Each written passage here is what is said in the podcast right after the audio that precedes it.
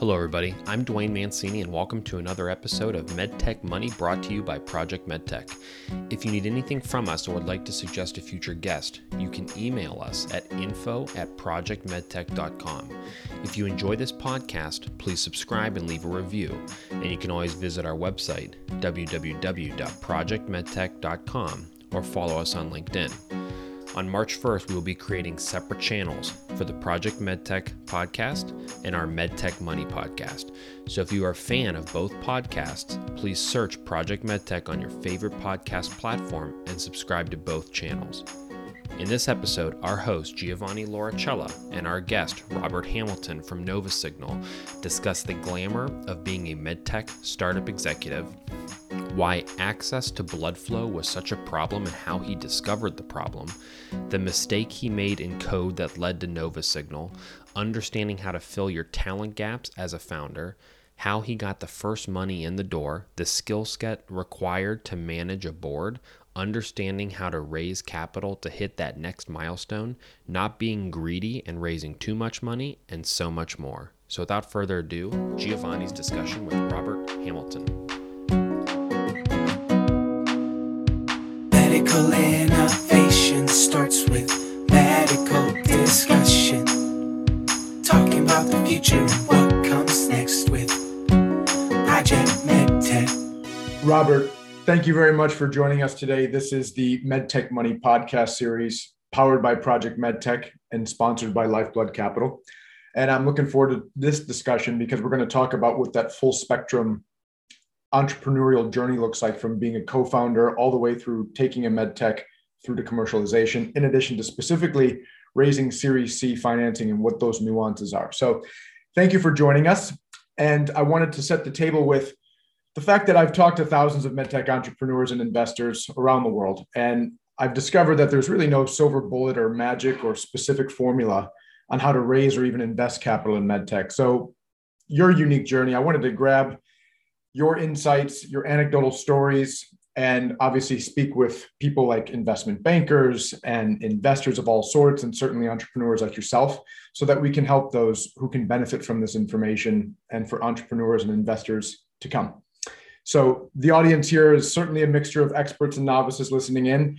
And I wanted to extract your stories, your advice, your insights so that we can share with what I imagine is that first time founder or CEO, for example, who has no clue on what lies ahead of them on this journey of raising capital. And I thought the best place to start was learning from experienced professionals like yourself. So, coming back to that, I wanted to really highlight the fact and congratulations, by the way, of Nova Signal raising that Series C, and then also talking about that full spectrum journey. So, before we get into your background, talking about Nova Signal and certainly that capital raise, I have a few open-ended questions that I wanted to start with. And my first one is, do you believe that people and money are the lifeblood of a medtech startup? Why or why not? Or would you add anything if I'm missing it? Yeah, first of all, thank you. It's a it's a pleasure speaking with you. I'm very excited about today and uh, trying to share our experience here and my experience at, at NovaSignal and uh, you know help uh, entrepreneurs along this uh, along this pathway. But uh, to your question I, I, would agree completely. I would add one which is which is vision which really ties those things together. I think that we are only as good as the people uh, that have been part of this company and we've been really lucky to have tremendous engineers, marketing, sales, really across the spectrum, helping us get to where we are today. Not only the team we have, uh, but the team members that have been with us throughout this entire uh, entire uh, journey. Obviously, capital is is needed to help drive something uh, along the pathway to commercialization. But I feel without that vision. Uh, it is incredibly difficult, if not impossible, to one recruit high quality talent uh, and align them to the ultimate vision of where you're trying to go. Uh, and then capital is a is a necessary evil to get there. Uh, to to move the boat forward, but without that vision uh, tying everything together, uh, it would be impossible to uh, to commercialize a product. And you actually used the word for my next question. You mentioned that you guys felt lucky.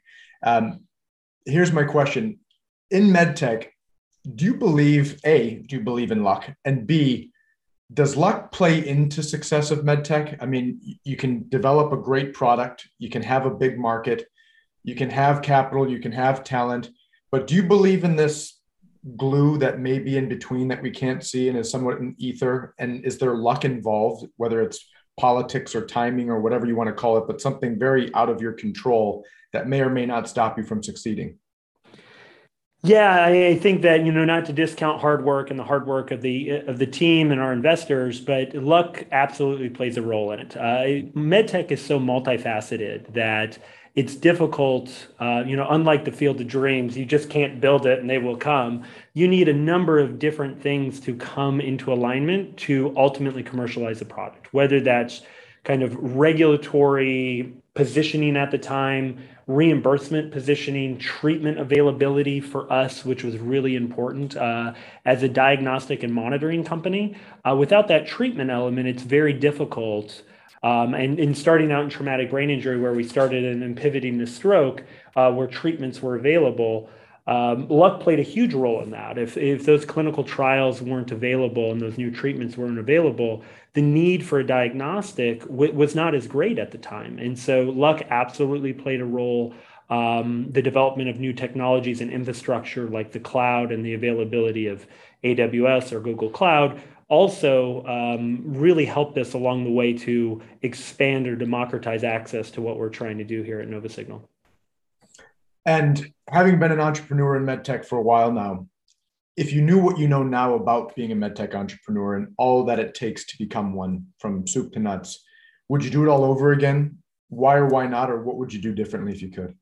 Yeah, I, w- I will say there's a little bit ignorance is bliss. Um, you know, when we first started out, because you know when we started out, I thought that regulatory clearance or approval, uh, depending on your pathway, was the the end. That was that was the exciting time, getting regulatory clearance, um, and then customers would just be there.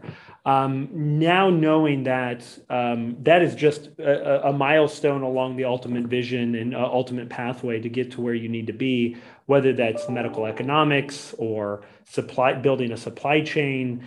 There is a tremendously complex network of things that ultimately need to get done uh, to sell a product into um, into the medtech space. And so, would I do it again? Absolutely, uh, because I think that this has been an incredible journey for not only myself but the entire team on ultimately delivering a product that helps patients, helps the physicians deliver higher quality care, and helps patients is really the the ultimate reward for us. Um, I will say I, I didn't think it would be as hard uh, starting out as it has been. So you mentioned rolling into my next question now. Ignorance is bliss. It's difficult, multifaceted, a lot going on, multiple hats. This idea, if you're not an entrepreneur and you're an aspiring entrepreneur, maybe you work in corporate or maybe you're unemployed, whatever it may be. But this notion of being in a startup and how, whether it's Netflix or the world has made it sound super sexy on how you can build a startup and sell it for a billion dollars and then do whatever you want with the rest of your life. Um, all the stuff that those people who watch those shows and movies and whatever it may be that don't really know the daily grind or what happens behind the scenes in order to make it sound super sexy or or develop a unicorn whatever it may be is it glamorous to be a medtech c-level entrepreneur I, will say the the one thing is it's all consuming. When when I think about it, there's not a a, a day, an hour that goes by um, that I don't think or worry or strategize about what else we could be doing.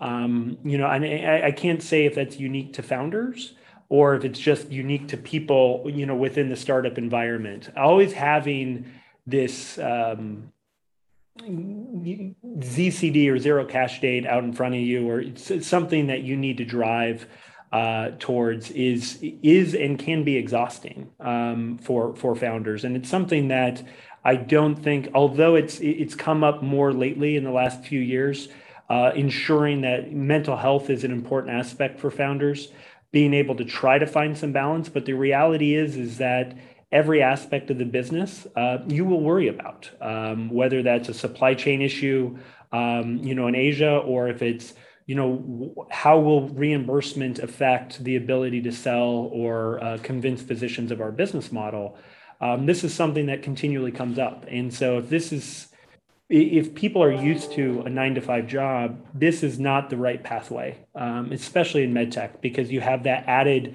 that added complexity of, of patient health um, and safety that is weighing over you.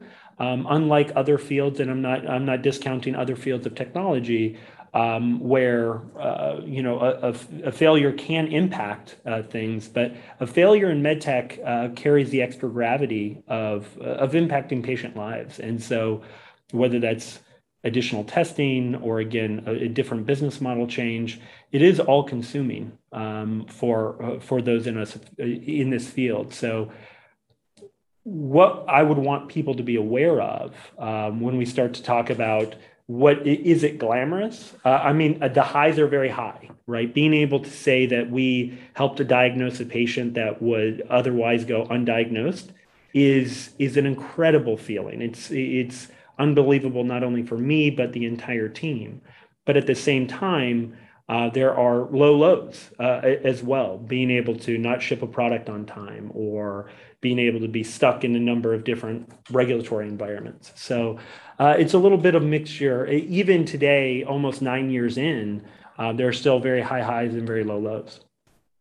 So it's just a different style of glamour. It's a cerebral glamour. It's a prideful glamour of being able to help out others. And, and that's what you have to be focused on. It's not the Netflix glamour of building a unicorn and driving around in a Bentley and making a billion dollars in overnight, it seems, on the shows. Yeah, I think the timelines are different. Um, you know, in medtech, uh, you know, having to integrate some of those things, the ability to turn around things in 18 months in medtech is a little bit different uh, versus uh, some other fields of, uh, of technology. And then last question, what does the name of your company mean, Nova Signal? How did you creatively or create creatively come up with it? And what does it signal? What does it mean? Yeah, so we we actually rebranded uh, around 18 months ago. We started out as Neural Analytics, which a, as a group of engineers that started the company, it was it made intuitive sense. We were we were doing analytics uh, within within the brain, um, and as the company vision grew and continued to expand, um, with uh, Diane Bryant coming on as their new CEO in in January of 2020, we really started to rethink about what neural analytics meant and what we were doing, and realized that it was uh, unfortunately um, outside of from some very tactical things. Um, it wasn't fully capturing what we thought of uh, as the ultimate vision of the company. So uh, we came up with with Nova Signal, which is new signal. Um, and as we're as we're democratizing access to cerebral blood flow um, and really unlocking the, the power of that modality or, or that measurement, um, that's really where we uh, came across the idea of, of, Nova Signal and thinking about it as a completely new modality that physicians unfortunately don't have access to today. Uh, and being able to provide access to that information is really the, the origins of Nova Signal as, as a name and as a motivation for what we're doing today. And finally, the man behind the voice, Robert Hamilton, co founder and chief scientific officer of Nova Signal. Who are you? Where, where do you come from? Who are you throughout your academic and professional career? How did you become a co-founder of Nova Signal at this point? Just let us all know the man behind the voice.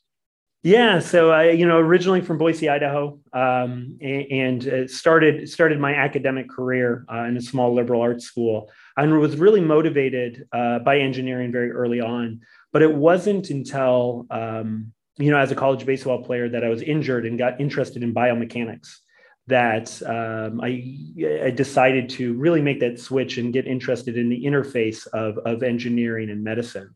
Uh, I finished my degree at, at, Washington University in St. Louis, uh, which was really another catalyst for me. Uh, I had the opportunity to uh, travel internationally uh, and work with stroke patients in, in China. Um, and that was really for me a seminal moment uh, in understanding that the use of technology can really again democratize access uh, and improve patient care around the world not only not only here in the us but around the world. Um, and so that i use that uh, as a seminal moment to apply to graduate school um, at ucla so i did my phd in biomedical engineering but given my experience in, in china and internationally i really wanted to work with patients directly. And so i was looking for a lab and i, I got this incredible opportunity at ucla uh, where I got around with the physicians every day in the neurocritical care unit. And I believe that inspiration, the bringing together of, of engineers and, and physicians, we just think very differently about problems.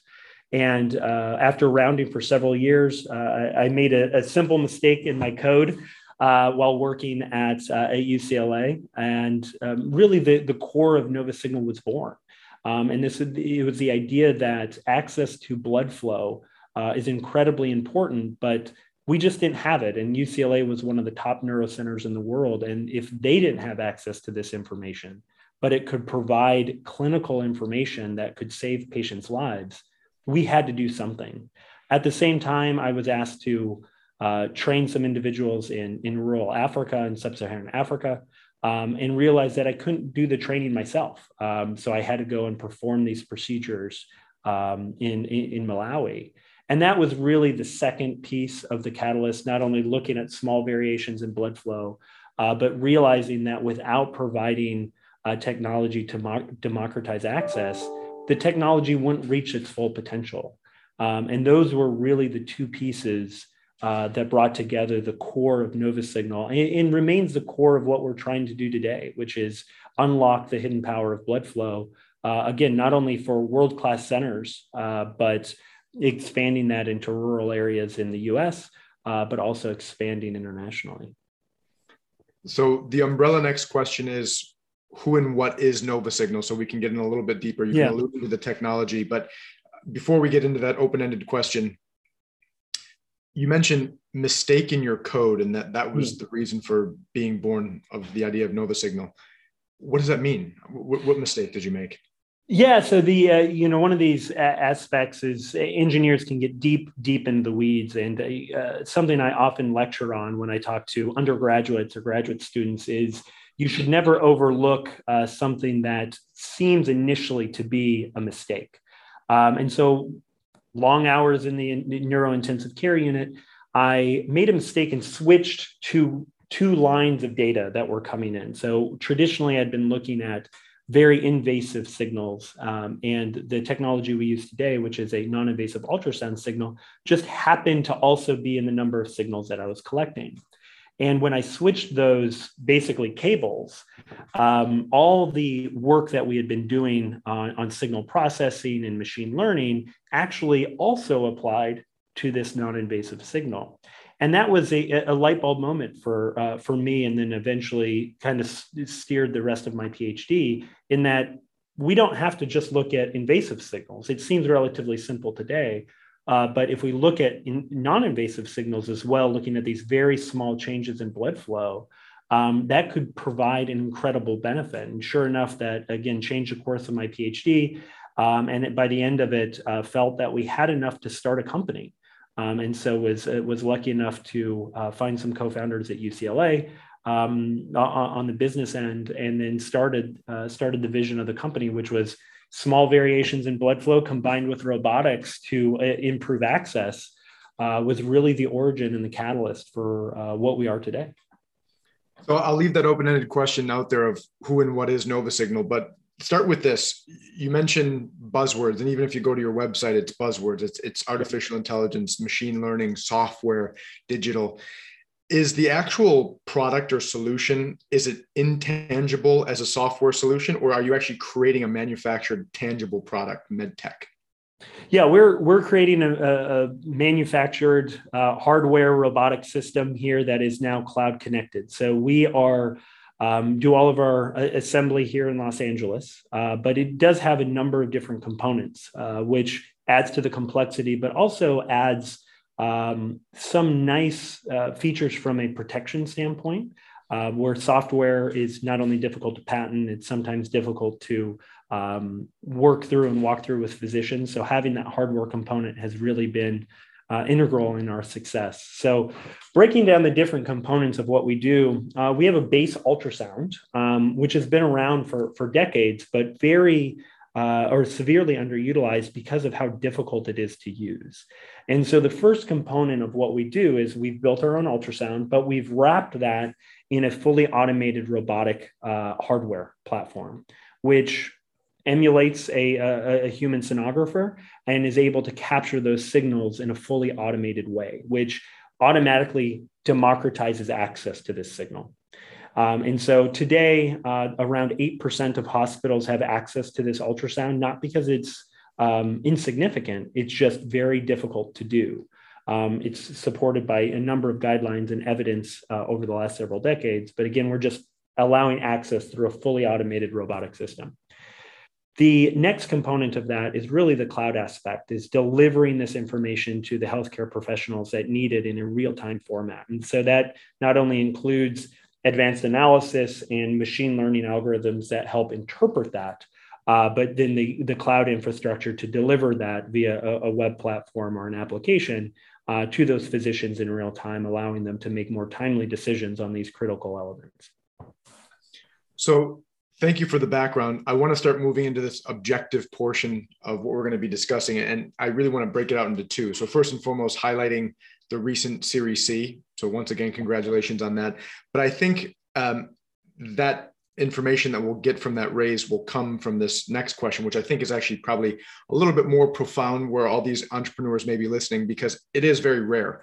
Um, there's a lot of companies that get founded, a lot of companies that get started, and very few of those founders who have an intention of creating a product, a medical device, a medical technology, with the intention of it having benefit to patients. Very rarely does someone actually get to maintain that entire journey to see that technology actually have an impact commercially on patients.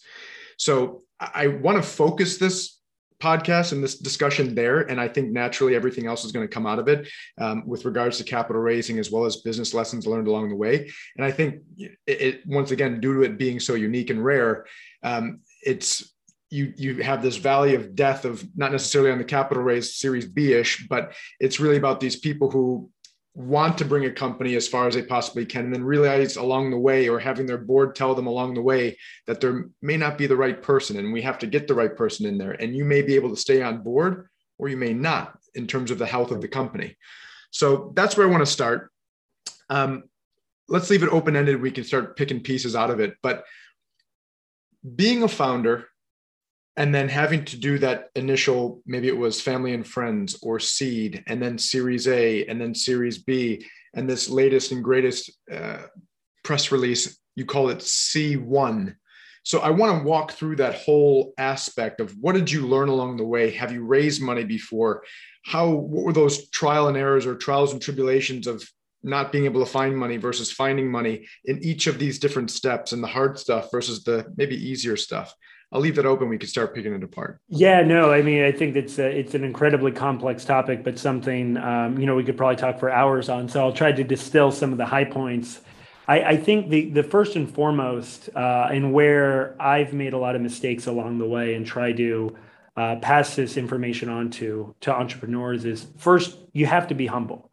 You have to realize. Uh, I remember some of the first thoughts I had were, uh, I can do this on my own uh, which is completely false. I think that this journey, not only in, in medtech but entrepreneurship generally, is is you need uh, you need partners to do this. You need to find skill sets that you do not possess that I'm sure you could do, uh, but you need to go out and find those. And finding those in my co-founders um, were, were essential for our success uh, very early on. Uh, as an engineer uh, and as an academic, when I started, um, I didn't have a set, an assessment of building a marketing plan or building fundraising. I had never raised, I had to look up what a pre money valuation was. Um, and really starting from scratch um, and trying to learn as much as I could, but at the same time, knowing and being humble enough to say, I need help here is essential as an entrepreneur. Um, and even to this day, after you know raising um, today now over 100 million dollars for uh, for Nova Signal, still realizing that there are elements of the business uh, that we do not know, that I do not know um, a, a, as a founder. Uh, and bringing in that that help when you need it is essential throughout the vision or the the, the journey of the company. So I'd say that kind of first and foremost. Um, engineers uh, can be uh, a, a special breed where they think that you know because they can develop a new product they can also develop a, a sales plan. And that's just unfortunately not the case. Um, and so i would encourage uh, founders to go out and really find other like-minded people in your area to fill the gaps of your team. Um, the other aspect that I like to focus on is, uh, and I see engineers and entrepreneurs making this mistake, is not talking enough about what they're doing to enough people. And so they have this vision of wanting to protect their idea. Um, and I think that this is also a fatal error um, in that we talked to hundreds and over the nine years, probably thousands of people, uh, pitched uh, thousands of times. Uh, and you never know where that next inspiration will come from.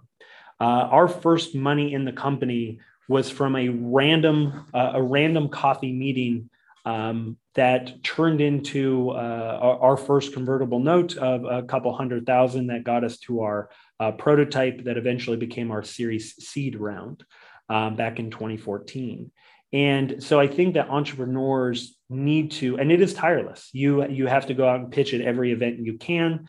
Um, you have to pitch to any investor that will listen to you and really hone down any opportunity because you again never know where that one introduction will be. Uh, I wish there was a silver bullet that you would go and you you would pitch to Tech Coast Angels or NEA or whoever, um, but that's not the case. You have to really um, really hustle and, and pitch to as many people as you can. You never know where that next inspiration will come from. So those are those are two major elements that I start to think of over the course uh, even to this day, I'm happy to pitch to any investor. I am happy to bring on any team member that I believe uh, will ultimately make this as successful, not only for us as a company, but for the patients that we're serving. So, those are two huge points. The humble factor, meaning you can't do it alone. So, clearly needing a team and going back to that opening question of people and money lifeblood of a medtech startup right so people um, and then also this networking aspect slash talking about your technology. Um, that, that's that's huge because that's a very common theme, at least within this series, is being an entrepreneur in medtech. If you lack that networking skill set, or you're averse to networking because it's not in your DNA to be that networker, that hustler, um, it, it could be fatal to your to your words could be fatal. Yeah, you need to you need to complement uh, yourself then with somebody that that they thrive on that um, because it is going to be essential for your success, um, not only in, in, partnerships but raising money and especially bringing in talent. Um, bringing in world class talent is essential for building these companies. So then I want to focus on these dichotomies or these polar opposites of early stage financing versus now this commercial growth stage financing that you've recently raised. You mentioned that your first financing came from a coffee discussion leading to a $200,000 convertible note. Knowing that you came from academia, you founded the technology, and you had no idea about what fundraising or capital raising was, and you had to look up what pre money valuation meant. Where did you really start? I mean, did you just lock yourself up in a room and start Googling and reading books and having a few questions to people who, anyone who would listen? Or what was some of your if you can remember all those years back, yeah. that that methodology of that magical point in time where it no longer was just a scientific or engineering idea that you had on the back of a napkin, but it was now requiring capital to actually start slowly developing or evolving. What, that critical moment in time of like, now it's on you to figure out how do we get money. What did you do? Yeah, and I will say that eh, you know, related to the question, people often ask me, you know, what um, what was the scariest moment or what was the pivotal moment uh, in the company, and even to this day, uh, the first time we took outside capital uh, was by far it became real at that point. It became, you know, up until then, uh, my co-founders and I had just been working on this on the side. Uh, but once we took money, it, it really became real for us. Um, and so going back to that kind of origin story, um, engineers, especially in medtech, you, you need to ultimately solve a problem, right? You, you don't want to develop technology to go find a problem. And uh, this, uh, the, the, origins were, you know, around a, a, an event, a, a, pop culture event where a, a, celebrity unfortunately passed away and died uh, from a condition that this technology could address. Uh, and through uh, through the work at UCLA, through a cross campus collaboration, they had business plan competitions uh, that I was lucky enough to to enter and win. Uh, but once they said, "Hey, now you're going to go participate uh, and pitch to investors," um, I knew I needed help, um, and so that was the, the, the humble aspect of it. So, um, you know, hats off to the UCLA community. Uh, for for connecting me to uh, to my co-founders uh, Leo Petrosi and, and Dan Hanchey, uh, who were at the business school at the time. Um, and then we really started uh, putting it together. and given the initial interest we had with our, our partners at SoCal Bio here in Los Angeles, um, that's where we met our first investors. Um, and really, again, it was just about hustling and going out and pitching as much as we could. Um, and so, from that aspect, uh, we were able to start to build up a prototype, start to build up that initial market. Again, not only talking to investors tirelessly, but talking to customers, potential customers. And that could be you know, anywhere in the US or around the world, just trying to get feedback on what direction we could go.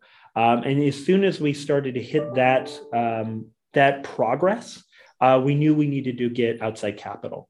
Um, and so bringing in a little bit of outside capital start uh, led to a severely oversubscribed Series Seed. Uh, we started out uh, trying to raise a $750,000 Series Seed round, and it ended up being a $3 million Series Seed. Um, and that was really motivating for us um, to have that momentum uh, it, just on an idea. Uh, and so we took that and, and rolled that into you know subsequent rounds. But it was really about those early investors, and hats off to them as well. We wouldn't be here without them today uh, in believing in the ultimate vision.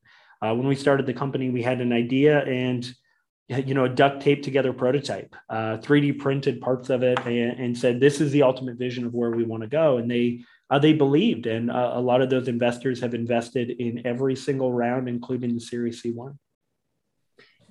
You mentioned a seed round initially of 750, and then more than heavily oversubscribed, three million dollar finish there's a lot of entrepreneurs listening right now that are trying to raise that seed round right now and they're scratching their necks and going nuts right now because they they don't know if they're asking for the right amount if they're getting their next 250,000 whatever it may be. And that's really the hard stuff. Like really early stage yeah. money is often the hardest. How the hell does that happen? I mean how do you just have this 750 number out there and then all of a sudden it's like 750 8 9 1 million 1.5 2 when does the number stop and why is it this upward ticking roller coaster that just didn't stop going up? Yeah i think that and that was over a, a while and i think that as the medtech and venture capital communities have changed slightly uh, we have leveraged uh, convertible notes heavily over the course because it's very difficult to uh, assess value of these companies early on and it's it's somewhat of a double-edged sword. Um, and you know looking back and uh, again i wouldn't um, I wouldn't change anything that got us to this point, but it's something that medtech entrepreneurs and all entrepreneurs should be aware of um, is that uh, some of the benefits and downsides of convertible notes and different mechanisms other than equity rounds uh, that have brought this in. And so we leveraged convertible notes when we really didn't know what we had. Um, and, and, so again, it was a testament to selling the vision um, and, and, believing and making incremental progress, being able to show, you know, quarterly progress towards an ultimate goal. And I think that our board and our early investors saw that a little bit of money had a high ROI. Um, and that the ultimate vision of where we wanted to go was, was enormous. It was nothing short of reshaping how brain health is managed. Um, and we, again, going back to the luck point, we were riding a very important wave at the time in, um, you know, 2013, 2014, which was traumatic brain injury, concussion, stroke. A lot of things were going on in the field right now uh, or back then that were uh, not only in pulp culture, but were, were well known uh, in the neurology community to be significant problems that needed to be addressed. Um, and so going back a little bit to that fundraising was really, it was a continuous process. There wasn't one seminal event. I have been pitching this company continuously uh, for nine years. Um, and so, um, although I think entrepreneurs would love to close around and then work uh, for a few years on their project. Um, you know, for us, it was really about continuously fundraising. Um, and, and, although uh, that has its benefits and downsides, it's ultimately got us to where uh, we needed to be in the commercialization. Um, but it goes a little bit back to the point of you should never turn down a meeting. Uh, and there were just one meeting led to another meeting, which led to another $50,000 check, which ultimately uh, ended up at a $3 million Series seed round. So I doubt that I've pitched one singular story as many times as you have, but in my at least practice, I'm used to pitching a story over and over and over again. Sidebar, and this question is more for me than the audience right hmm. now, but after all these years of pitching that over and over, did you ever wake up or have a dream of actually you pitching to yourself while you're sleeping? I, a hundred percent. This has been something that has been, uh, you know, people have this. I've never had the vision or the the dream of showing up to a test, uh, you know, without studying. But I have thought about being thrown into a room and pitching. I've dreamed about that, um, and it becomes to the point where, um, you know, my girlfriend and now wife could probably give the pitch because I've just talked about it so much over the last nine years. So. That's too funny. I know how that feels. So that's I needed to ask the question. Um, so we, we go through the oh before I forget, you mentioned even that phrase downside of convertible notes. Yeah. Um, I, I wanted to harp on that because you've had success with convertible notes. It led to a heavily oversubscribed round. Um, obviously, and, and, even part of this podcast series, I've tried to highlight different options that entrepreneurs mm-hmm. have for raising capital. But to your point of having a very successful convertible note raise, what are the downsides that entrepreneurs should at least be wary about? Because obviously there's upsides, you've experienced yeah. that, but what are the potential downsides? So, so some of the downsides when you start to think, uh, I mean, there's a, a few major ones. Um, the first is you, uh, you know, you're given a discount um, oftentimes in, in, these convertible notes uh, and an interest rate. And sometimes our convertible notes would be left open for 12 plus months. And what you think will initially be a small amount of incremental um, shares that are given out on the next equity round, once you have something open for uh, for 12 months, uh, that can lead to a relatively significant increase in the post money valuation, which people should just be aware of. Um, and just in your planning uh, for this, know that uh, some of those discounts, again, wouldn't change what we did. You just need to be aware of that from a modeling perspective uh, on the long term impact of some of those convertible notes. Uh, I think that um, to a much lesser degree, it, it adds an element of, uh, of timing, uh, which in some case can be more motivational. Uh, often these convertible notes have some uh, conversion timeline. So it gives you a, a, line in the sand that you can build towards. which oftentimes are helpful, but sometimes in, in unique circumstances, like with us in COVID, um, it's hard to plan for some stuff like that. So uh, just know that once you open that convertible note, uh, you will have some timeline. Uh, and if you, uh, the, the third piece is once you open up a significant convertible note, uh, you have some governance questions as well that uh, that come up because you have, I, I don't want to say competing interests, but you have different groups of people with different rights. and sometimes as an executive team, you have to balance those because you'll have your equity find you'll have your equity holders uh, often on the board uh, and then you'll have somebody that raised a significant amount of convertible note that will eventually convert to equity but in that meantime um, you obviously want to they, they've been a tremendous help but you have to balance uh, the kind of those two different elements uh, which again is just an extra layer uh, for those individuals that are managing and uh, working with those investors uh, because they're they're not the same people. Um, they uh, they they're fundamentally different on your cap table. Uh, they're different um, in how you've worked with them over the last few years or months, and so you just have to be aware of that as as an entrepreneur. Uh, you mentioned managing investors, right? This whole point that you just talked about of different styles of investors. You coming from academia again and learning that business or relationship ability.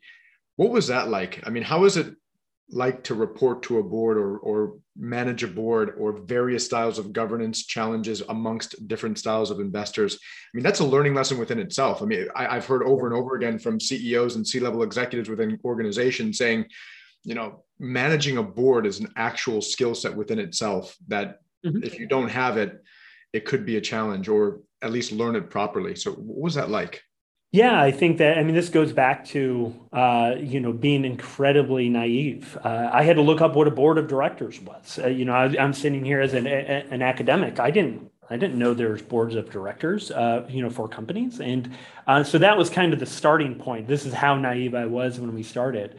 Uh, but you're right. It is a, it is a, um, it is a skill set. It is uh, important to have open lines of communication. I've had uh, great lines of communications with all our investors, and um, whether they're current board members or former board members, as just like the team, the, the need for a board and the, the talents and the experience on a board will change as you grow.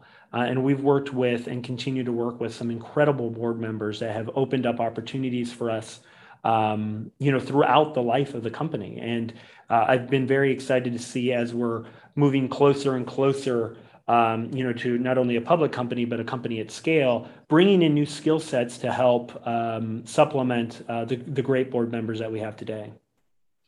So you mentioned this idea that there's been numerous investors who have continuously made investments in Nova Signal on each round that has been raised, and, and I believe you mentioned even some that have been in every round.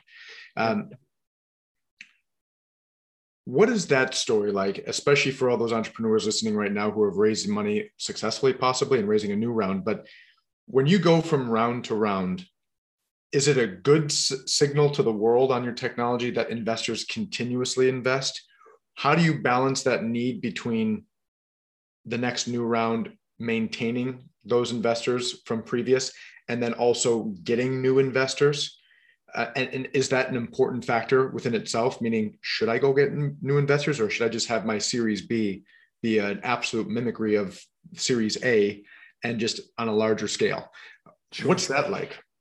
Yeah, it's a, and there's a lot of thoughts out there, and um, uh, so I'll give you I'll give you my opinion on it. And so one again, incredibly thankful to to our investors that have believed in this vision. I mean, oftentimes we'll have you know 70 to 90 percent uh, uh, investors exercising their pro rata and so uh, you know again hats off to them uh, for continuing to believe in what we're doing here especially helping us through uh, some of the tougher times whether that's covid or you know some of the delays in, in some of our product launches uh, but having them as a, a rock has been instrumental in our success um, we, we wouldn't be here without them uh, having said that, bringing new skill sets in is essential, I believe, in continuing to grow the company. The investors that invest in the Series Seed round um, are investing in a much different company. They're investing in a vision. When you start want to bring on uh, new investors uh, as you start to think about uh, a liquidity event or going public or commercializing and growth, you want to bring in um, investors that have experience in that area. Um, you don't just want capital. Uh, and so bringing on new investors, uh, al- although venture capital has somewhat changed uh, or is moving in a slightly different direction these days than it was five, six, seven years ago when you had defined uh, venture capitalists that wanted to be in the seed round. where you see now larger funds that are spanning everything from seed all the way through growth, um, it is important to identify and position yourselves um, in a sense that you are getting new investors to take you along this new journey. Um, if you're still continuing to fund your company with angel investors at, the growth stage, you're probably missing out on an uh, opportunity to harness the power of some of these uh, these larger networks. Open-ended question again. Out of all the rounds that you've been a part of raising, what's been the hardest round? How do you classify the hardest round? So I think they're, you know, this is probably a, a cliche answer. They're all hard in in their own um, in, in, their own way. Uh, but you can look back at some of these. Obviously, the first um, the, the first round is hard for getting somebody to come in. Um, I will say the the harder rounds are are, are when you maybe missed a milestone um, and being able to convince uh, investors that you went out to uh, that unfortunately you did miss a milestone, but you still have a vision there. You still have a pathway, and being able to convince them is an incredibly difficult thing to do. Um, and so, you know, some of our earlier rounds, we um, had some delays in regulatory clearances. Um, some of the manufacturing was harder than we expected. You know, developing a fully automated robot comes with, you know, a whole host of of testing and manufacturing um, questions and uh, even supply chain aspects, getting the parts that we need to grow. And so I think that that um, that added to a different element. So as, entrepreneurs start to map out their uh, fundraising pathway, which uh, I believe they should. This shouldn't be a round to round. You should really put some thought into how many rounds you might need. What does that look like? What milestones do I need to accomplish to get to where I need to be? Um, COVID created a, a, unique circumstance for us because of some of the timings of our, our, fundraising. So again, shout out to our investors for supporting us in that uh, March April 2020 timeframe. uh, and having Diane come on as our new CEO at that time and really be thrown into a very difficult environment that ultimately turned into a, a, very lucrative environment for a number of, uh, of companies. But early on in those days, it was very questionable um, what that market looked like in, in March and April and May of 2020. Um, I'll say the, the, the difficulties of the last round are the, the nebulous definition of, of growth.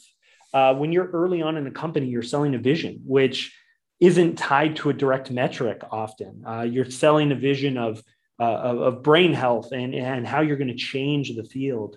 Where once you get into the growth rounds, it's much more about hard metrics, ARR and revenue and utilization, uh, which although seem very tangible, um, vary between investors on you know what does adoption look like um, when do you hit this milestone of adoption and especially within uh, medtech uh, some of these timelines are much longer um, for for clinical trials. So uh, al- although it might be cliche, all of them have their different challenges. Uh, obviously, with the the C1 round that we recently closed, uh, it is really about that that that that crossover uh, from feasibility to growth, and what does what does um, adoption look like? What does feasibility look like and traction look like? So those were the the more difficult things in the last round.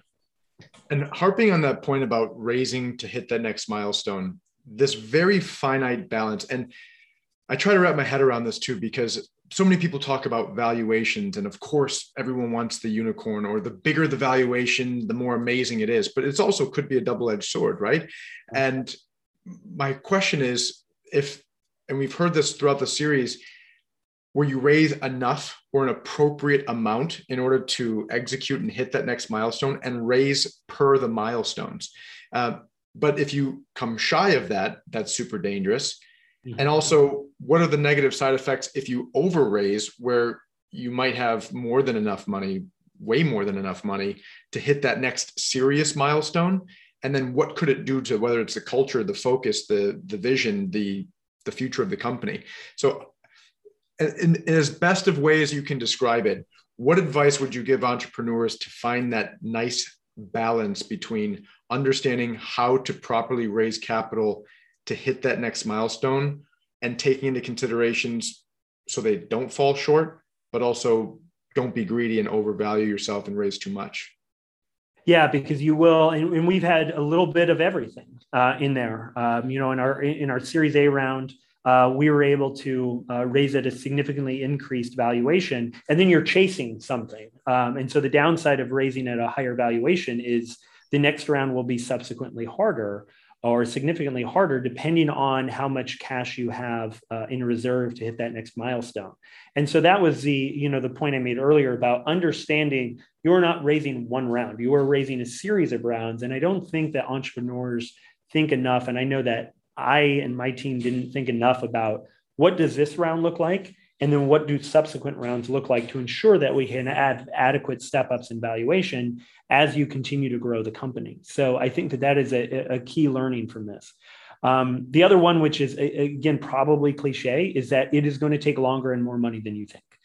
Um, whether it's just software or it's medical, uh, outside influences can um, you, you want to have money in the bank to help weather some of those storms. And we've been in the case where we've hit milestones with money in the bank and then you have to strategically think about okay well what else can i hit in the next you know six to ten months uh, that allow me to raise the next round at a slightly larger valuation? We've also been on the, the side of the fence where we we ran out of money um, and then you have to think about you know what impact that has on the on the team on the culture uh, and the strategic direction of the company. And again, uh, hats off to our investors and uh, you know our team for uh, addressing those concerns. you know, seeing that um, maybe regulatory took a little bit longer um, than previously expected. So I think that uh, I, I, would err on the side of raising additional capital. Um, to to ensure that that's always that's not always easy. Uh, coming from somebody that's done this. Uh, I know it's easy and frustrating sometimes to hear entrepreneurs say, oh, just raise more money. It's not often that easy. Uh, you have to adjust to what you have available uh, and make sure that you're running financially a very a very tight house and understanding that those dollars that you're spending are not only other investors dollars but they're the lifeblood of your company so ensure that what you're spending money on has a direct impact, especially early on in a company. You should be able to tie contributions of dollars uh, to the ultimate next raise and milestones. If you find yourself working on side projects and you know other things that can really be a distraction, ultimately that will uh, that that that could hurt the next round and the the success and viability of your company in the long term. Did you guys experience this proverbial valley of death did you guys ever have to go through that this valley of oh, death process? Yeah, I mean, I think that um, you know, not so much now that we've commercialized and you know made it made it to that point and have key opinion leaders out there and showing the benefits not only from a technology perspective, but from an economic perspective on an, and an outcome perspective on these patients. But once you get into this very tough range where you've proven the technology but you don't have near enough commercial adoption is was a really tough uh, a really tough you know couple of years uh, it turned out for us as you're really trying to show adoption of the technology. And, and so making sure that you have you know early customers that that are well aligned with your vision uh, i think was key uh, for us being able to get out there. And just like investors early customers especially in medtech um, and, and, really throughout technology and in entrepreneurship, having those early customer advocates was key for us. Because you just need a few early on to help bridge that gap uh, from early feasibility to technology demonstration and adoption. And uh, some of those forward thinking physicians um, remain key for us today, uh, but uh, we're, we're critical in us uh, surviving that valley of death. So we're going to go super elementary on this question, and we can kind of keep it high level, almost think about like a textbook response, if you will, theoretical. Um, what you looked for in investors at seed round, right? And then, which even that leap to Series A, which is in theory technically that venture capital money, where it might have been mm-hmm. angels and angel groups before, possibly. So you look at seed capital, what you look for there, your first time really grabbing venture money in Series A, and then fast forward all the way now to growth capital that's going to drive commercial adoption.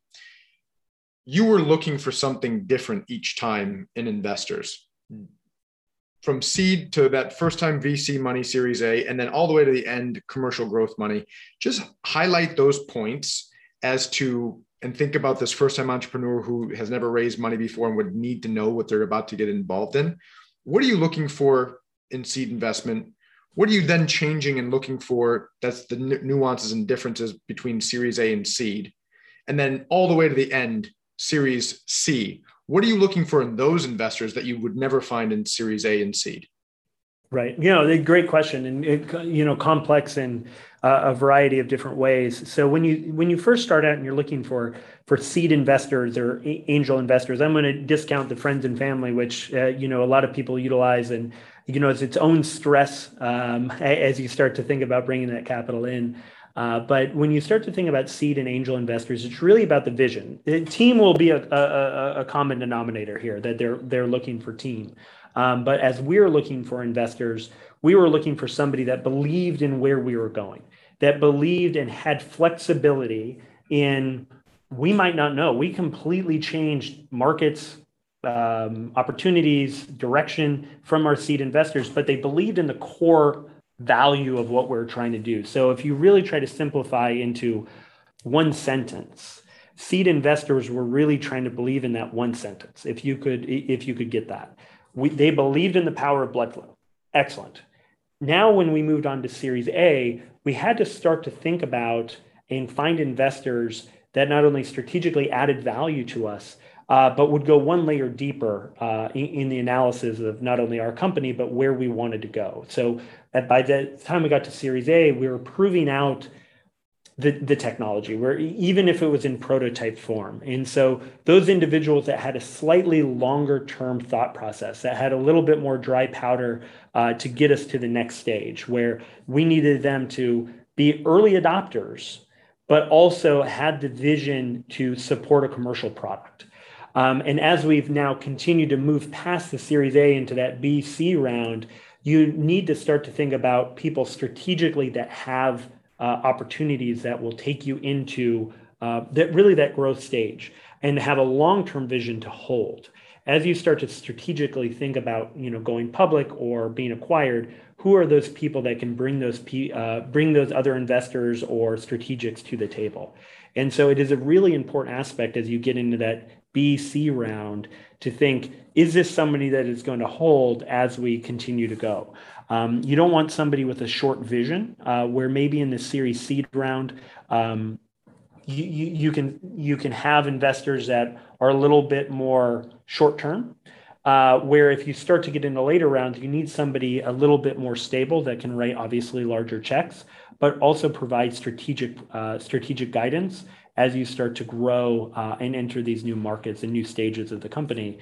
And you know, one example of that is um, being able to use different versions of capital or different pull from different pools of money. And you know, now that we're producing commercial revenues, being able to have debt and layer on debt as an opportunity to uh, to grow our business as well is an interesting aspect of targeting specific investors because different investors have different access to different mechanisms for raising capital and um, i would encourage uh, entrepreneurs as you get into that revenue stage to start to layer on different types of capital to really build a mix uh, as you grow and commercialize and I want to leave off on this final question. It's a longer one that has two parts, both pros and cons, if you will. So, going back to this notion again of you being a founder, an entrepreneur, and obviously seeing something to patients. So, that whole spectrum. You were an academic when you started and, and then became this entrepreneur, right? So, jumping into industry. And now you're a full-on businessman, right? I mean, you've been through wars and ups and downs, and who you are today versus the person that was drawing on the napkin eight, nine years ago, um, totally different person. You've learned a tremendous amount.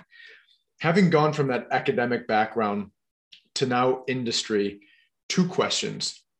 On that full spectrum of founder to now bringing a device and system to patients, what are some of the dark sides and aha moments of the business and being that entrepreneur who starts something to now we'll call it finishes something by bringing it to patients so accomplishing what you set out to do what are some of these lessons and experiences generically speaking whatever you sure. want to share um, generically speaking on holy shit i had ignorance is bliss going back to your point um, i never knew that people acted like that, or politics worked like that, or supply chains were going to break like that, or really that happened. I mean, I never even saw that coming. And these dark sides of business that are obstacles in the way and things that shouldn't be part of reality, but they are. So that's yeah. the dark side question. And then you can roll right into this next one, which is just the antithesis of this, which are those major aha moments that, like you said, those highs that are super high. What did you experience on the positive side that you also weren't privy to that was going to be part of this amazing journey with obviously the notion of developing a system hitting patients but there was these amazing experiences and aha moments that led you there so dark side versus aha positive moments business speaking soup to nuts academic entrepreneur to finally bringing something to patients. Yeah i mean so first question on the you know on the dark side um, really focused uh, one thing that i think especially on engineering entrepreneurs make the mistake of is thinking that they need more done to start a company. And uh, what i often tell people is we started with an idea and one published paper and that was it. That's all we had and i've talked to countless uh, entrepreneurs or aspiring entrepreneurs that well i got to get this other thing done i got to get one more thing done um, in, in my advice to them is if you're solving a problem and you have an idea, that's usually enough. Um, obviously, you want to make as much progress as you can, but sometimes, you know, the enemy of good is perfect, and you, you're just not going to get that in, in entrepreneurship. You're not going to be able to solve every problem before you go and raise capital. And so, I, I think most entrepreneurs would be shocked uh, at what is needed to start. If you have a vision, you have a team, you're solving a significant problem, that's enough to get started. And I think that that initial activation energy is, is probably the hardest thing for some of those entrepreneurs to get over, um, which is it, it, can be a very bright side, but it can be a very uh, dark side for some of those entrepreneurs trying to start something or knowing when to start something. Um, I will say one of the frustrating things on, on, the dark side, which is which is tough, as uh, you know, as an academic and somebody that is, you know, published papers and really think about the scientific rigor of what we're doing is how you're viewed uh, was very shocking to me uh, very early on. So I had gone from uh, an academic environment and um, finishing my PhD, and then flipping to hey, now we have this technology we want to start, and really early on by uh, by some of our clinical partners being seen as somebody that's you know quote unquote sold out or um, has a much different motivation. Um, and so that was really tough for me and remains uh, a little bit tough for me today um, in that uh, although there is a money aspect of you know building a company and ultimately want to be financially successful uh, there is we're hugely motivated uh, by providing new technology to physicians and clinicians. So uh, to ultimately help those patients. So i'd say the darkest side uh, for me very early on was almost being viewed um, as, as somebody that was trying to take advantage of the system which was um, which couldn't be further from the truth. Um, you know, a lot of the um, early motivation to start the company was the fact that I was in the hospital every day and saw the need, and no one was filling it.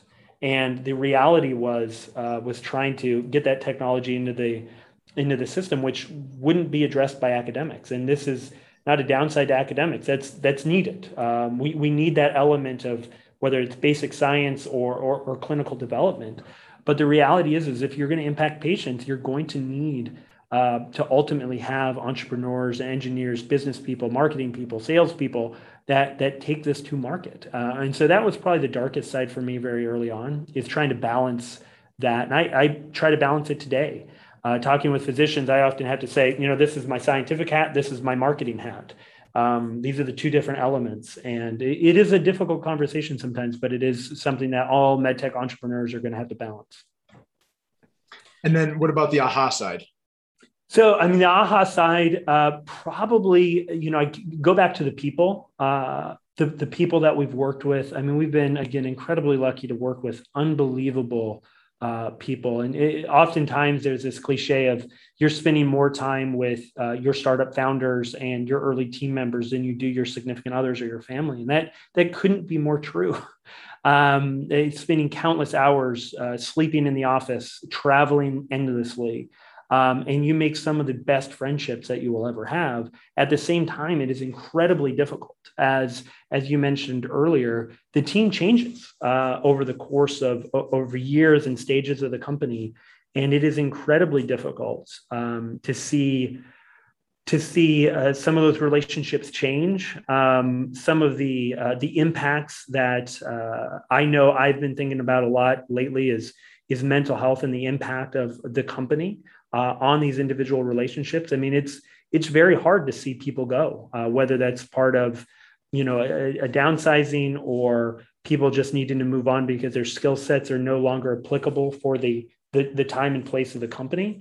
Um, but that is far outweighed uh, by you know the friendships, the the relationships that I formed over the last nine years with again whether it's members of the team, uh, both new and old, or our customers, uh, being able to uh, rely on them and be in those hospitals and see the impact of what we're trying to do has really been the most fulfilling aspect of, uh, of building not only a medtech company, but a company generally.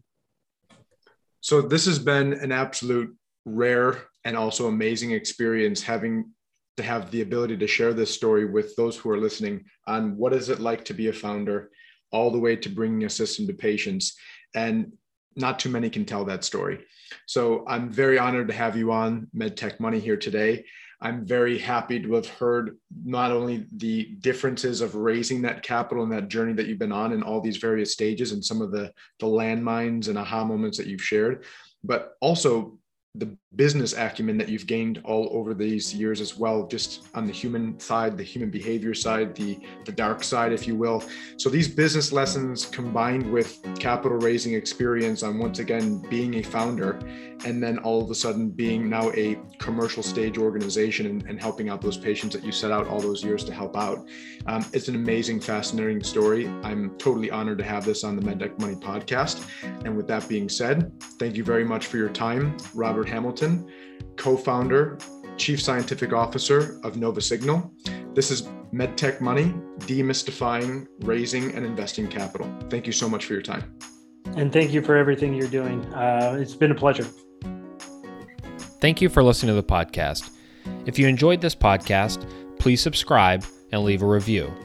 If you need anything from the podcast, you can always contact us at info at projectmedtech.com. Thanks for listening and have a great day.